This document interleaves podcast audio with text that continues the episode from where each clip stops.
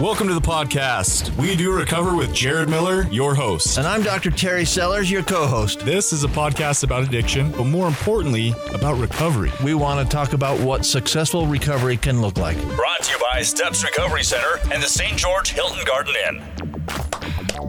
Okay, you are listening to We Do Recover. I'm your host Jared Miller. Today I'm joined via Scoop by your co by via Scoop via Skype, Scoop. I like Scoop better. uh, by your co-host. Scoop is, scoop is where you learn something brand new about somebody over Oh. the internet. That's right, Dr. Terry Sellers. In the recovery lounge, we got Sean Denovan, the producer, and your featured guest Ian Rader. Hey, You made it three seconds before messing up, so I, I think we're on a roll. That's pretty here. good. Hey, it's out of the way though. I mean, right? last time Yeah. we were about the seven to ten mark, but you're down to three, so pretty soon we'll be like we'll just start off with a hiccup. It makes it Start cool. off. Screw Let's just get it. Let's get it out of the way. Yeah. Hey, if you're listening to this, this podcast was recorded in sunny St. George, Utah. Episode 006 is brought to you by Steps Recovery Center, where addiction ends and healing begins. And listen, if your loved one needs help, give them a call at 801 800 8142. Dr. Sellers, what's new and good? But what's new and good, buddy? Well, I'll tell you, nothing's new and good with me. Everything's bad and old. That's a bright way to start off the podcast. Uh, uh, actually, I'm doing quite well. Things are great. I'm having. I'm in the midst of having a whole ton of dental work done, which is going to cost me between thirty and forty thousand dollars. Nice. You can probably see I'm missing a couple of teeth on the bottom because they pulled them already. But all is good. It's all going to get fixed. Everything's great. Um, anything happening in my life? No. I'm in my 39th year of marriage now. You guys all know Mazel that. There you go. That's probably it for me today. You made it through the anniversary. Congratulations. Still married. Love it. Sean Denovan, what's new and good with you? Uh, just prepping for the first week of school tomorrow or next week or whenever it is. Monday, right? Yeah, Monday. Yeah, so school starts Monday, so I'm getting everything ready for that. So it's been a whole lot of cleaning around the studios and getting everything ready for the kids to come back. Yeah, it, it- that's it. There's no excitement. that's it, man. Me and a bottle Stellar. of 409. Boom. Stellar. Hey, well, at least you're you're getting the place cleaned up. Ian Rader, What's up? let's get you in the mix, buddy. What's new and good? You know, not much. Um, I'm getting married. What? I know. Don't do it. Just kidding. no, hey, I, hey, we were hey, supposed. do to Thank you. See, thank you. We, Yeah. we were supposed to get married in, in November, but with everything going on, we're, we're going to push the wedding out a year. But yeah, get married. That's cool. That's, That's crazy. super exciting. Super exciting. If my girlfriend Mandy is listening to this, uh, I just got myself in trouble. you know, Yeah, you you- know, how Sellers last week he got brownie points with his significant other. I just went in the negative, buddy. yeah. No, it's it's just I'm just surprised that someone actually wants to marry me, especially with it, That's- what I used to be like. Get so. out of here. Oh man, just it, that's that's how you know recovery is possible. Right. That someone can go from who I was to where, a- a- and she's not in recovery. She's a quote unquote, you know, normie, Yeah. and the fact that she thinks I'm normal enough to like, oh yeah, let's get married. I'm like, you're crazy. I know a guy that's been married for like 38 years. Give him some advice, Dr. Sellers. Please, let's get, let's get please. some advice. Uh, you want some advice? Sure. Advice on how to stay married? Because I've got some. No, I want to So- figure how do we get divorced? How, how do we not have a marriage last? Here's here's how you don't get divorced Oh. is a divorce is not an option, right? Ooh, so i- nice. if, you take it off the table, then any problems you have in your marriage, you have to fix Yeah, before. And for me, frankly, you have to fix them before you go to bed. yeah. Um, but if the divorce is not one of the options at all, then you'll fix the problems. I like that. That's it. It's Thank just you. it's not it was never really an option for me. Words of wisdom from Yeah. Dr. Terry Sellers. So, Ian Rader, Mm. thank you so much for coming down. Thanks for having me, man. Yeah. Absolutely. Appreciate you being willing to come on and, and share your story of recovery. So let's get to it. Tell us what, what your recovery looks like today. You shared a little bit about you're getting married. It's crazy that that's possible in recovery. Mm-hmm. Let's uh, let's get some other deets. So yeah, what my recovery looks like today is, you know, I, I love talking about my successes in recovery to show other people that it's possible. Today I'm a business owner, I'm a homeowner, I'm in a successful relationship, which is pretty awesome. And the only thing I can, you know, give props to that is because the way I live my life. you know, being of service to other people. I'm actually an accredited interventionist and addiction specialist today, and that's kind of my day to day recovery. You do that through your through the company, one of the companies, right? Yeah, so, I go own ahead a, and yeah, tell us about that. yeah, I own a company called Sobriety Wellness Services. Uh, me and a buddy started it together, and, and that's um, that's what's allowed me to grow my intervention, my addiction specialist, and, and yeah, Nice. yeah. So, give us a glimpse of what that looks like on a day to day basis. Oh, it really depends. A lot of it is what's known as uh, safe transport or Okay. safe passage, which is, you know, if someone is going to detox, hospitalization, rehab, um, usually most of the time it involves a long car ride or an airplane ride. Um, one of the biggest fears when being escorted to treatment facility, hospitalization, things like that, is the person not making it there alive either they drink themselves to death or they just never make it off on or off the plane or something happens so we actually help with safe transport making sure that they get to the destination safely um, and one of the main reasons i actually got inter- into intervention in the first place one of the things that made me so passionate about it was i was a nightmare to my family you know my mom my dad Safe to say we all were. right? And, and I was such a nightmare, and I've realized, you know, there, you know, there are a lot of different types of resources for the person in recovery.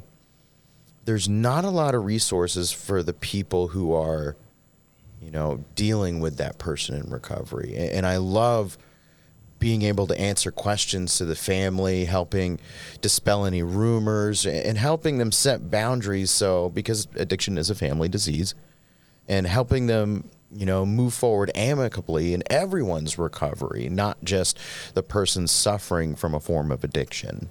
Yeah, absolutely. Hey, I love it. And also, if I'm listening to this and I am contemplating some services like this for a family member, a lot of it has to do with do you guys have nurses? And maybe Dr. Sellers can speak to this because a big part of it is a safe transport. Yeah. Do you have experience in that, Dr. Sellers?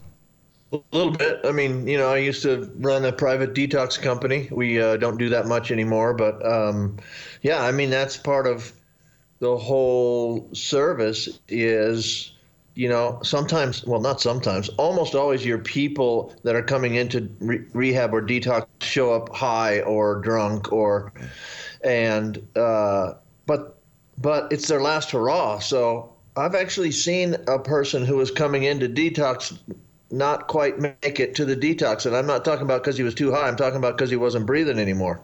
And so, yeah, that's super important stuff. Yeah.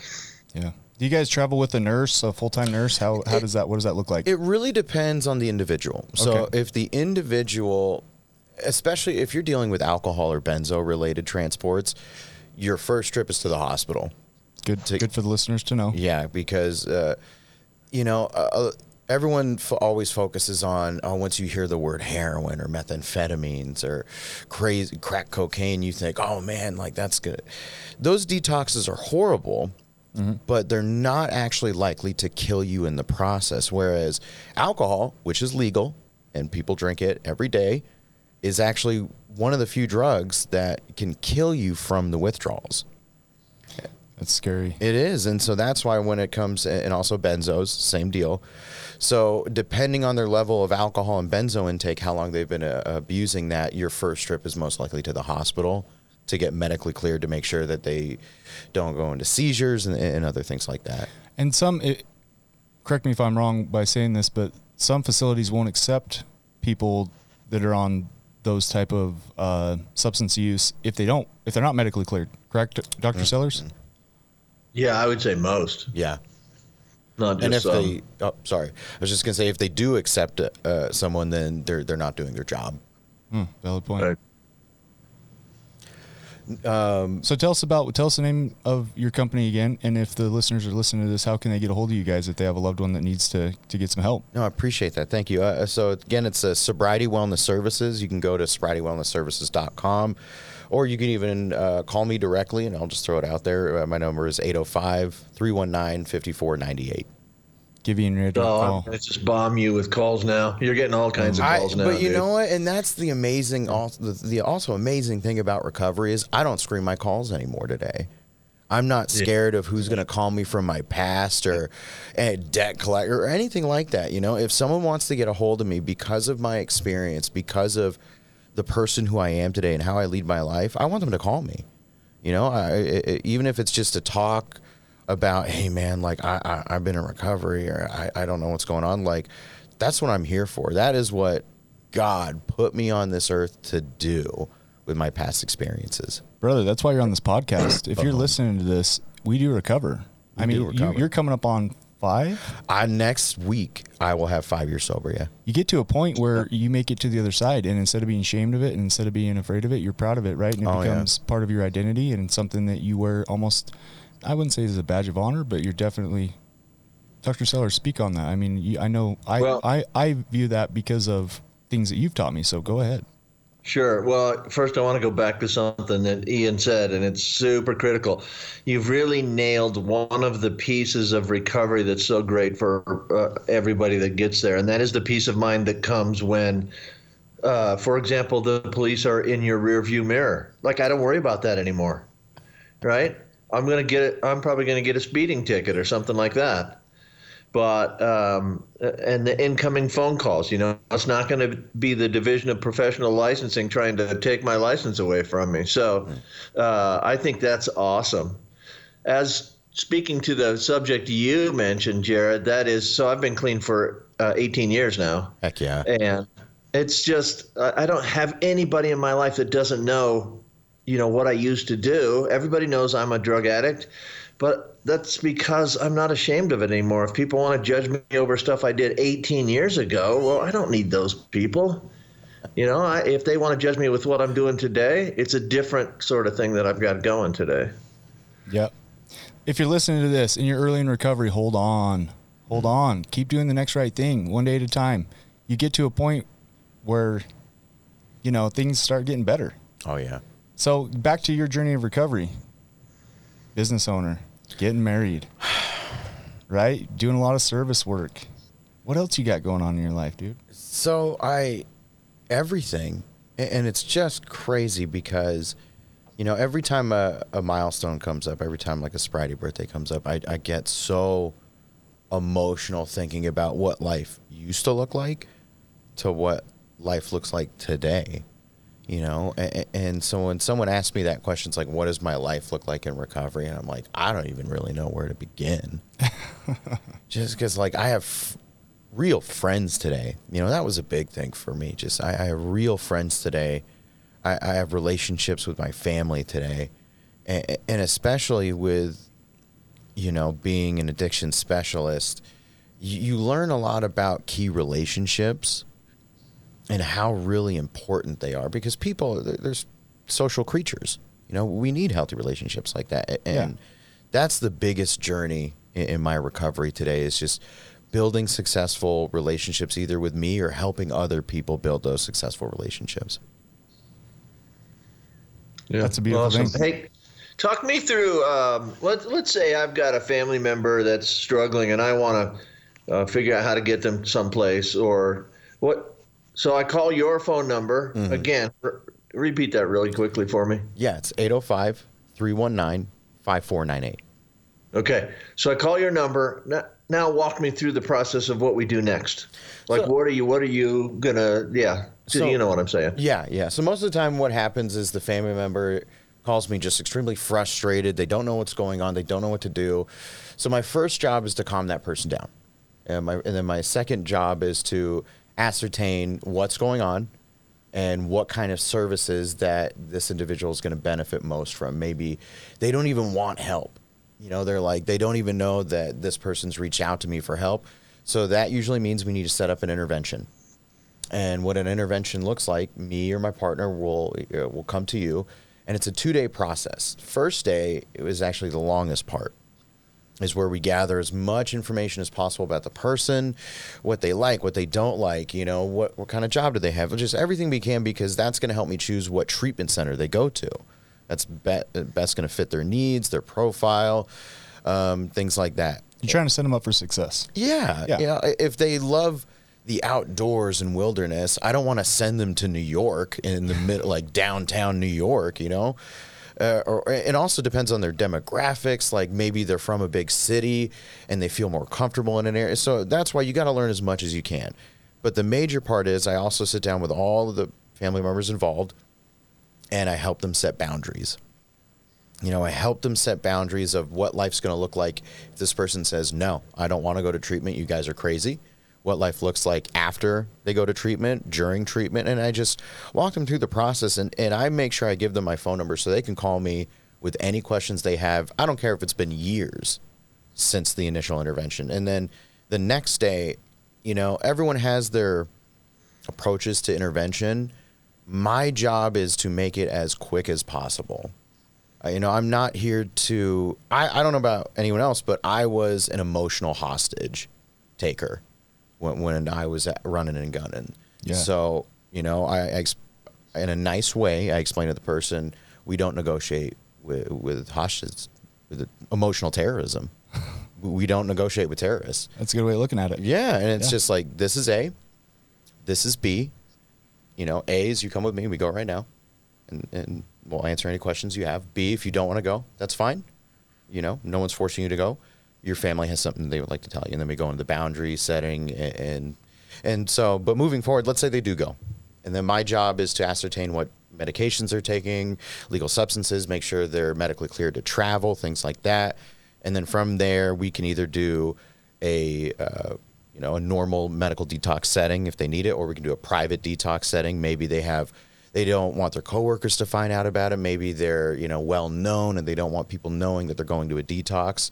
So we will get either an Airbnb, a hotel, something like that, a- and privately detox them away from public eye and then maybe they go to treatment or we do something that's known as sober companionship which is again maybe they don't want to go to treatment because they don't want people knowing they're in treatment and we will do sober companionship where you know i've been with people where i just act as pretend to act as their assistant I'll go to work with them. I'll live with them. All these things, and people ask like, "Who's this guy?" I'm like, "Oh, he's just my assistant. It's fine." And I go, "Yeah, you know, I'm his new assistant. He just blah blah blah."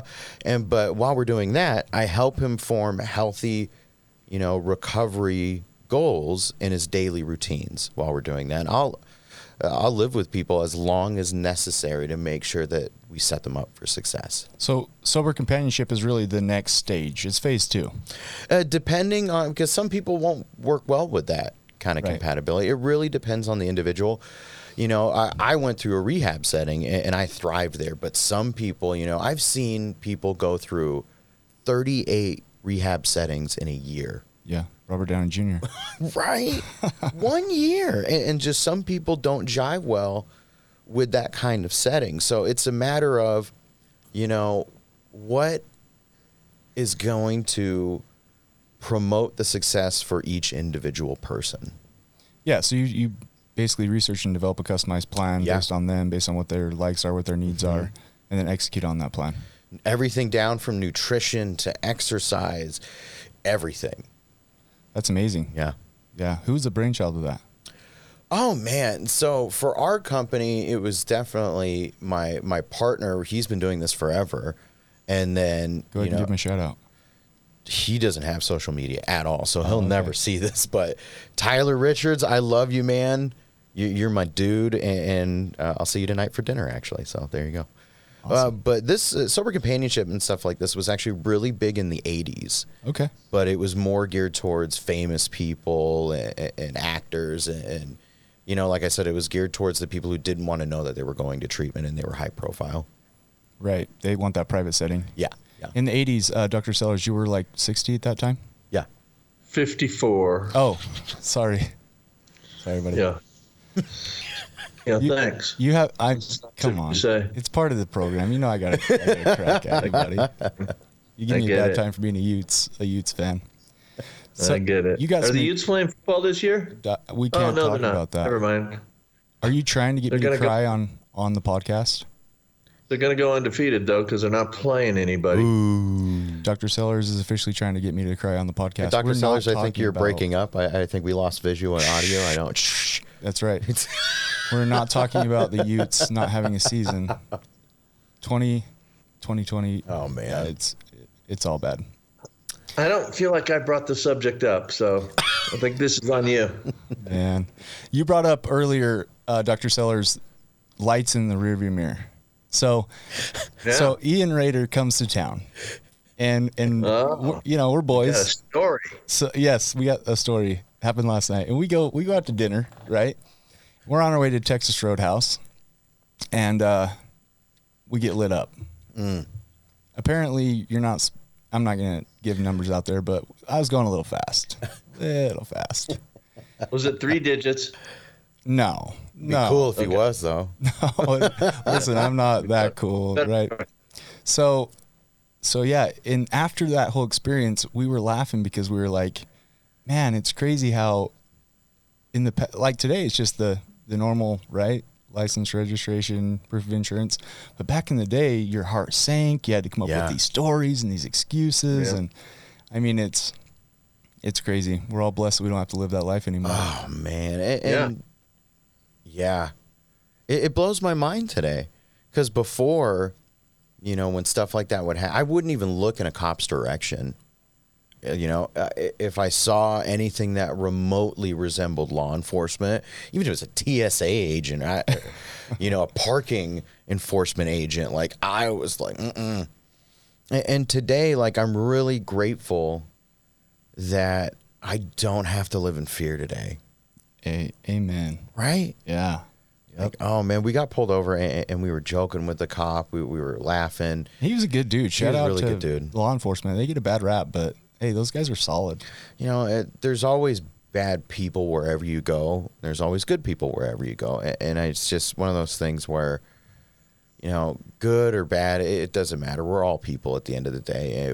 Uh, I can't focus on what other people choose to do because all I can do is set the example for, you know, what it means to be a, you know, good, I guess, even though I'm not perfect or anything, but you know what I'm trying to say. Yeah, I know exactly what Yeah. you're trying to say. Yep. You shared something with me over dinner that I thought was incredible. We That was about private. Oh. no, I'm just kidding. well, we won't, you know, get into the, the details on it, but you talked about we were talking about rebuilding relationships with Yeah. family members. And we both shared some things privately. And one thing that I loved was you talked about consistency, mm-hmm. about how you you set a goal to consistently call different family members on was it a weekly basis, a monthly basis? yeah. Talk to us a little bit about that and how you kind of was able to over, so if I'm listening to this and I'm in early recovery, I mean, what's the best way to make those reconnections? so I'll- I'll talk about my mom. Yeah. Uh, my mom is one of my biggest heroes, and you know I uh, I stole something very valuable from her. I stole her son. Ooh. You know, I, I stole her ability to be a mom. You know, and, and I got sober just after. It's funny. I have two birthdays in August. You know, August third is my birthday, and August twenty eighth is my sobriety date. I, you know, I was twenty five years old when I first got sober, and for a very long time, my mom didn't have a son. Yeah. And so I made it a point to, and I'm not perfect and, and I forget sometimes, but I even have an alarm on my phone that once every Sunday I call my mom, you know, and I let her just be a mom. You know, let her talk about mom stuff. Are you eating right? Are you taking care? Are you going to the gym? Like, how's your cholesterol? Have you got your blood work done? Like, and, and she's been in the medical field forever. So she all every time we talk, it's like, you know, when you go to the doctor, make sure you ask him for the the lipids test and the why. I don't even know, but she's asking all these things, and, and I just let her be a mom.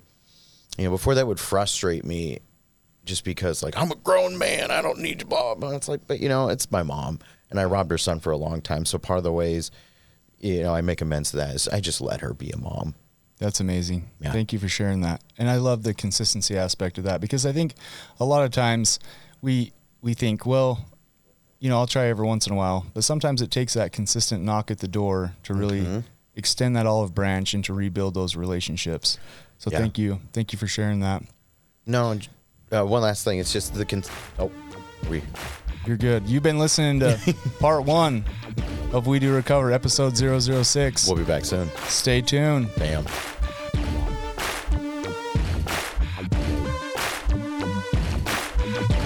You are listening to We Do Recover with Jared Miller and co hosted by Dr. Terry Sellers. We'll be right back after the short break with more of We Do Recover with Jared Miller, brought to you by Steps Recovery Center and the St. George Hilton Garden Inn. We welcome you back to We Do Recover with Jared Miller, co hosted by Dr. Terry Sellers, brought to you by Steps Recovery Center and the St. George Hilton Garden Inn.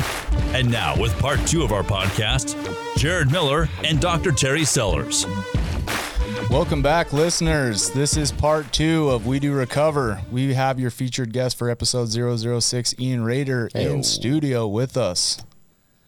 You got a you got a little cut off there. Did you want to finish Yeah, that thought? and please, th- please do. the the question was consistency with relationships and the consistency is the biggest part because before my level of consistency was zero you know i couldn't show up to a job on time if i showed up at all even if i had a job you know i couldn't show up to important events birthdays you know what uh, things like that i had no consistency in my life whatsoever so especially as a person in long-term recovery today you know, everyone has their opinions on, you know, people in recovery. You know, Yeah. uh, you know, outside sources like, oh, they're just junkies, they're never gonna, or whatever the opinion is.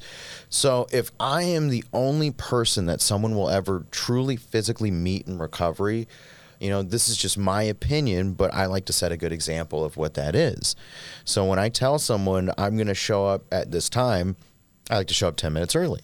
You know, if I say I'm to do something, I make sure that I do it because I know that the opinion of people in recovery isn't the best.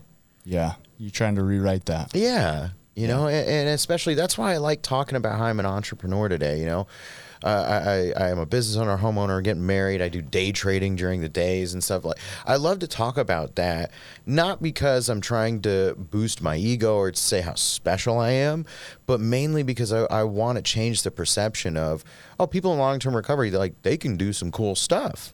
That's so cool. They're like normal people. right? and I'm sure that the people in your life that you're rebuilding those relationships relationships appreciate that kind of stuff because I'm sure you didn't show up for them like that in the past. no, yeah. So thank you for finishing that thought, mm-hmm. Dr. Terry Sellers. What's going Yeah. on? Hey, can I toss out a thought real quick? Absolutely. Yeah, about uh, about that. So, I get get the question all the time: How do I rebuild trust?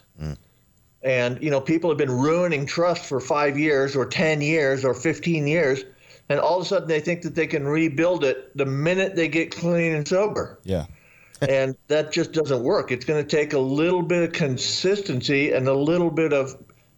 Uh, all you have to do is be trustworthy. It'll come back, but you got to be trustworthy for a period of time. It's not like, and I remember getting mad when I first got clean. Like, stop suspecting me of stuff I'm not using right now. And it's like, well, but that's what they're used to for 15 or 20 years or 10 years or whatever it is. And so it just takes a little bit of the consistency that Ian was talking about. Yeah, and the accountability of realizing we train them to think like that. We train them Oh, to be that way.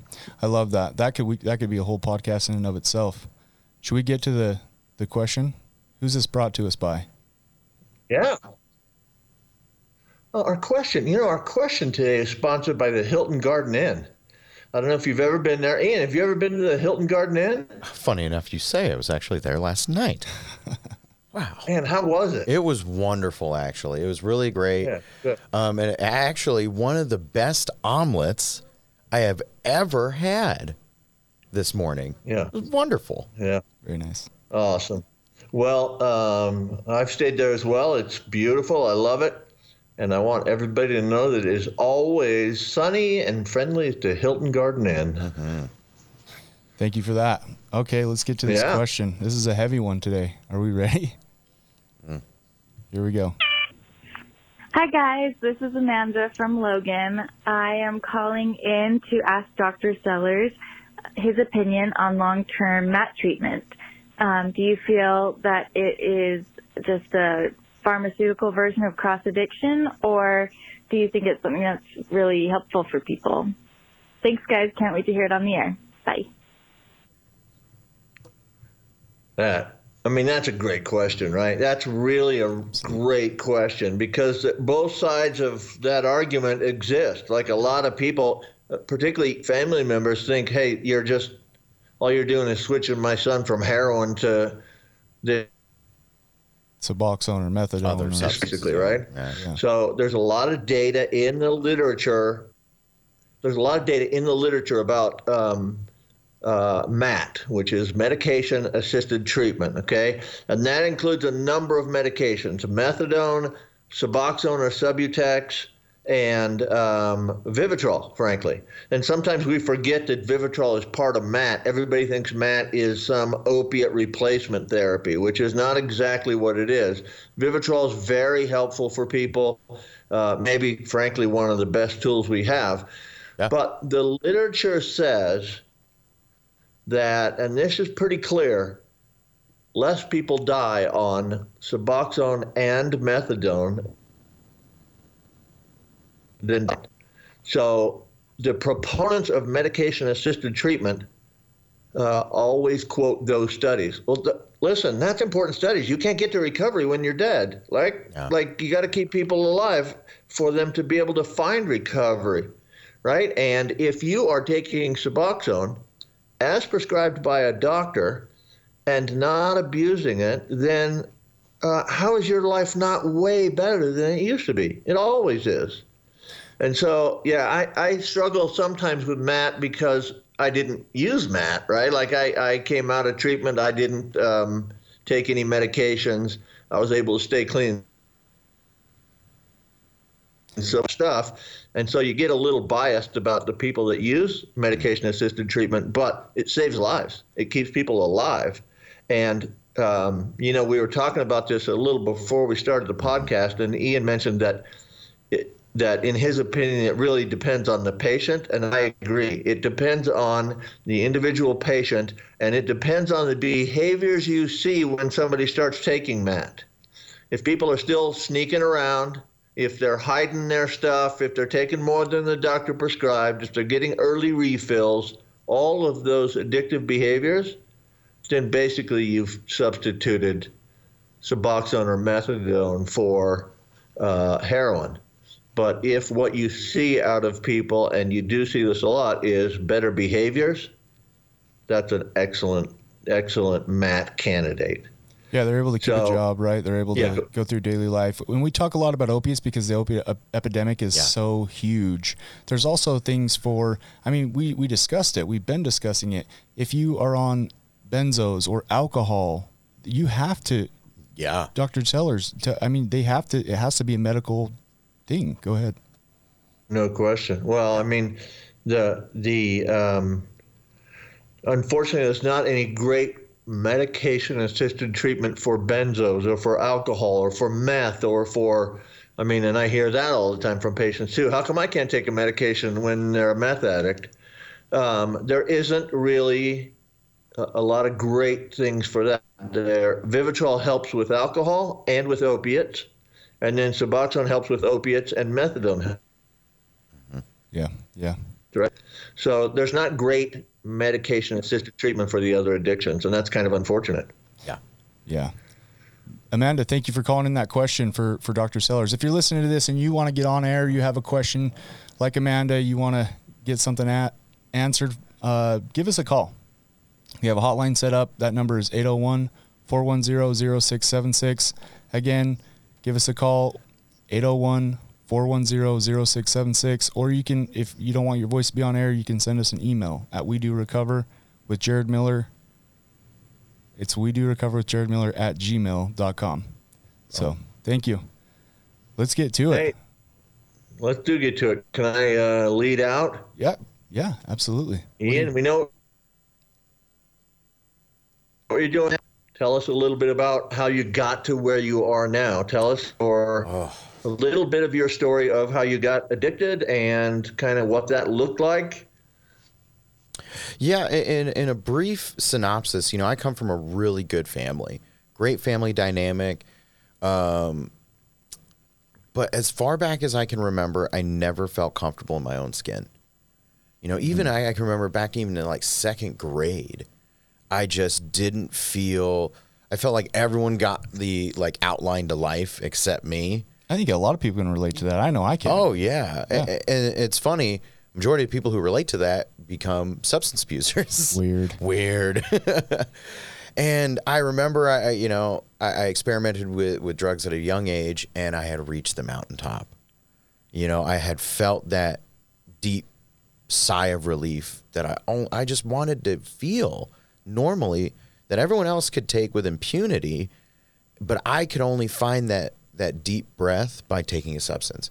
That's the that's the lie that your head told you. Yeah. Yeah, yeah. Because it's just like I always felt tense. Like I could never, I would always just feel like I'd be taking short breaths my whole life, but then finally took a substance and, you know, Yep. and, and and that's what I was just like, okay, I had found the keys to the castle of normality, you know, and then from there it just spiraled on, you know, and, and then finally like, you know, mixed with a bunch of other things, like I was always afraid, so I hung out with really scary people. You know, hmm. to kind of like mask that fear. I was really angry a lot, so I pushed people away. M- a- a- And my perception of reality was driven by fear and anger, which caused me to make decisions based off fear or anger. Makes sense. Has and if if anyone's ever made a decision based off fear or anger, they usually don't work out too well. Those snap decisions. Um, and, but that was my entire life was based around snap decisions, ba- based off raw, unfounded emotion.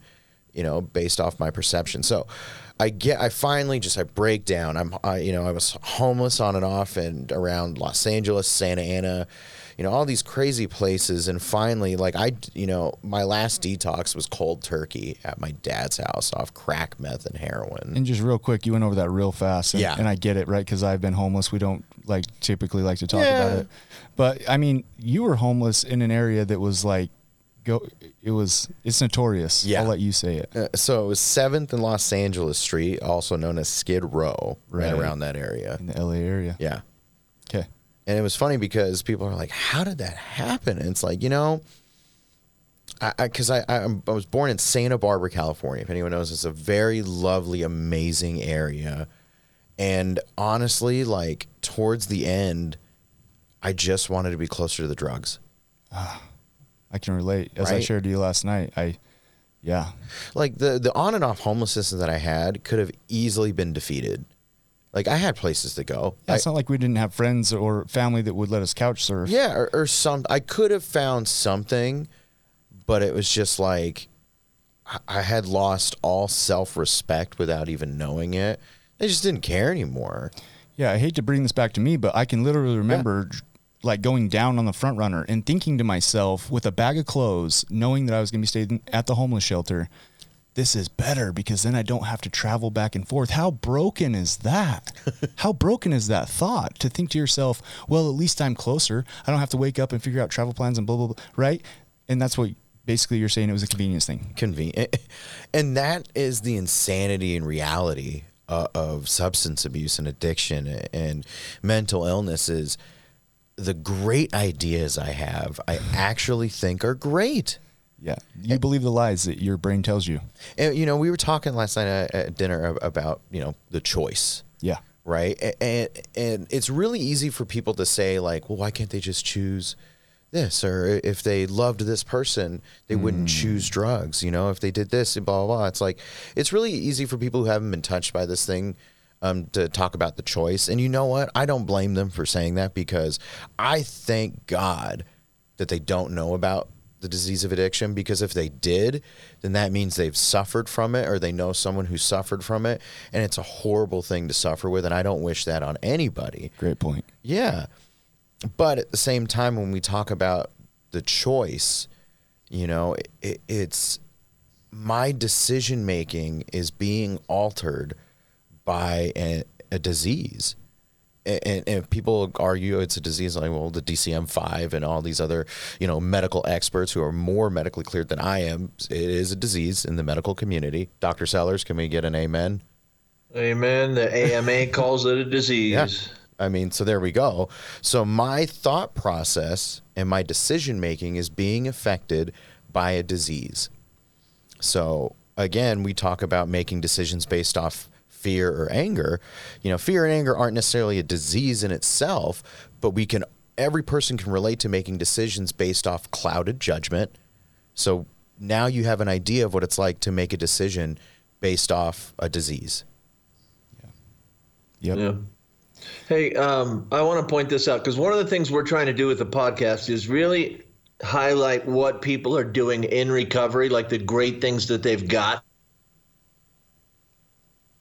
And we don't want to do tons of war stories and Yeah. that sort of stuff. And uh, thanks for telling us your story. It's, it was great. Um, but I think it's really interesting to point out that you go from I have discovered the keys to the castle of normality to I'm homeless in a very brief period of time. Like it goes very quickly from, hey, this is awesome to this is horrible. Yeah. And I think people need to realize that we're not glorifying drug use Yeah. at all. The truth is, it always ends with Yeah, that's a great point. And and nobody ever keeps using substances for 20 years and has nothing go wrong. Yeah. and I just want to So bring you up highlighted that brilliantly. Thank you. Thank you. and and yeah, thank you, Dr. Sellers. And I just want to bring up we do part 2 on kind of a little bit more of the heavier stuff because I think it is important for people that are listening to understand that we have people on here that have been through Heck. yeah, yeah. They've been through it and they've been able to you come can out say the other hell on the radio these days. I think Oh, it's okay. Well, there you go. So I think we've come a little ways. yeah, like like Dr. Sellers is saying, we don't want to spend a, a ton of time dwelling on it, but I do want to paint that picture that the Ian Rader we have sitting in front of us in recovery today looks much different than the homeless Ian Rader of downtown LA. So so thank you for for giving our listeners hope and Yeah. giving them an example of the depths of the of where your addiction took you. Mm-hmm. So yeah, Dr. Sellers, you want to lead him into the next talking about his recovery and Yeah. So uh, yeah. So you're you're on Skid Row in Beverly Hills. Oh wait, it wasn't Beverly Hills. Beverly Never Hills, mind. that works. yeah. You're on you're on Skid Row. Where did it start to change to where this? I got to do something different. How did tell us how that happened? Yeah, You know, I was um I'd been kicked out of treatment again for like the sixth time.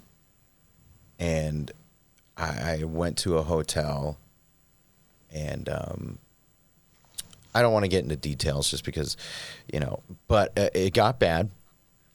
And I finally just gave up. And I and um I didn't know how to die, and I certainly didn't know how to live. Oh. Which is like the common theme, where it was like, do you guys know? Have you ever seen the movie Saving Private Ryan? oh absolutely. It's a great movie, right? Great movie. There's that scene where they storm the beach and there's live fire and bombs going off and everything like that. And there's a dude storming the beach and a bomb goes off and he loses his arm. And he's so shell shocked by what's going on around him that he he's not even phased. He literally just picks up his arm nonchalantly and just goes running down the beach like nothing ever happened. Carrying on. And that was me. Just shell shocked by life, had my arm in my hand, and I, I called my my family after, you know, uh, you know, and they they they heard something in me that they've never heard before. Before, they would always hear crying, manipulation, like "Please give me money," or "I want food," or uh, "Send me a trip. I'm willing to do whatever you." want." And I remember pretty well that I was talking to my sister, and in the most like monotone voice, I was just like, "I just need something different." And if you guys could somehow send me out of California, I don't even care if it's Alaska, the middle of nowhere. I do not care at this point. Like I'm just, I'm willing to try something different. And and you know, I pulled a geographical is what they call it, and everyone has their opinions on, you know, whatever. But it worked for me. So you came to step number one. Step number one, where I was just willing to admit that my life left in my hands was just completely unmanageable. Whether I was sober or drunk or high, like no matter what, I I did not know how to manage my own life at that time. Yeah. And I detoxed cold turkey on my dad's floor, which was a nightmare. I don't suggest anybody do it that way, but that's just my experience. And, and then my family was like, Ian, we're sending you to Utah. And I'm like, where is Utah? but at that point, I did not care. I, I do whatever you want to do with me.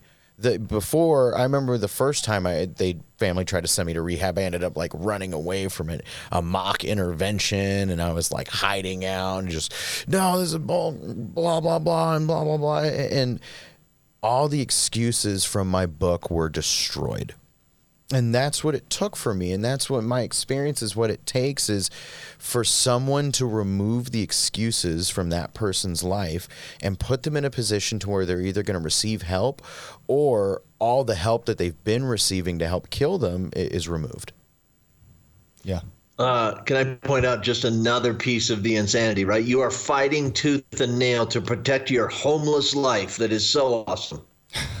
like, you're, you, are not going to listen to anything anybody else says because my life is so perfect right now. I'm living underneath a bridge. It's awesome. Oh, you have no idea. That's, that's oh, insanity. I can add to this really quick. So my first, uh, my dad invited me to dinner one time, which was weird because we we hadn't spoken for a little bit, and um, we just we weren't on the best terms. And I was like, all right, fine. So I'm walking over to his house. Keyword walking, and um, and as I'm walking over there, I'm like, God please send me to treatment. Mm. I'm willing to just I ho- I just wish someone would give me the chance. Step number three. Oh man, just please let me go to treatment. I, am willing, like I will do anything if someone would just give me the chance to go to treatment. And I get to my dad's house and my mom's there and it's an intervention. And they say, Ian, we've secured a place for you to go to treatment. Are you willing to go? Guess what I told them? No. No. you, you had it all figured out. Yeah, it was I wanted the help, but the second my pride and ego got in the way, mm. I, I was never going to admit or, or agree because I want I know I needed help, but it's not on my terms, so I don't want help. That is the insanity of this thing. that is my life being driven by you know the internal perception of my emotions that are wrong because I'm basing this off information that is being perceived wrong. That is the mental illness, the addiction, the disease side of this to where I cannot make rational decisions. Yeah, addiction turns you into a narcissist. Oh, I, yeah. You can't tell me you point out at somebody in active addiction and maybe they aren't truly a narcissist, but they're showing every single trait of it. Mm-hmm. Would you agree with that, Dr. Sellers? Yeah, people get really selfish and really, um, and they and they deny that they have a problem. Like it's everyone else's fault, not mine. Yeah. I don't know if you'd call that quite narcissism. It's for sure very selfish. Yeah. Well, it's the same thing when we talk about you know eating disorders or uh, things like that, where it's like I seem like I have no control over my life, so I want to control every aspect that I think I can you know, whether it's my body weight, whether it's the food I intake, whether the substances that go in my body, like I lack the control. So I want this illusion of control as much as I can get it. Yep. Yeah. Yeah. Awesome. I just want to point out real quick Ian is a stud. He was able to get clean cold turkey on his dad's floor. we do not recommend that. No. We do not recommend that. oh, that is no. not safe practice. No. That's a good point back to our sponsor. If you need help, reach out to Steps Recovery Center, right? Like there are places, great places you can get help at. So we we do not recommend cold turkey on. No, and I, you know, I I have a I've worked with Steps before. They're amazing. And so if you guys do need help or anything like that, they they have a bunch of different locations all over Utah actually. And, yeah. and they're very you know, they have amazing staff, and a lot. Of, actually, I think majority of the staff are really good friends of mine. and I don't mean to sound biased or anything, but I love the program and everything they have set up. So if you are know of a loved one who's suffering from any kind of substance use problem, please contact them immediately. And we have listeners that listen to this out of state. We got a lot of out of state support. So mm-hmm. if you're listening to this, contact Ian's group because they can get you transport mm-hmm. to a step. Go ahead, give us the name of the name. Yeah, please contact us, uh, Sobriety Wellness Services. Again, my phone number is 805 319 5498. And we can help you get to a treatment facility, private detox, or uh, in general, even just finding the best approach for recovery for you. Amen. All right. Thank you guys. You've been listening to We Do Recover. This has been episode 006 featuring Ian Ra- Ian Rader. Bam. I my brain doesn't want to work today. We'll see you guys next week for episode 007. Dr. Sellers, thank you. Thanks so much for having me Yeah, on, thanks, guys. thanks Ian, for being here. Pleasure. Thank you for joining us today on We Do Recover with Jared Miller. Help us spread our message of hope. Like, comment, and share. If you have any topics or ideas for future shows, please share that on our Facebook page. That Facebook page is We Do Recover with Jared Miller. If you or a loved one needs help, please reach out to us. Again, thank you for listening. Brought to you by Steps Recovery Center and the St. George Hilton Garden Inn. This has been a production from a podcast studio.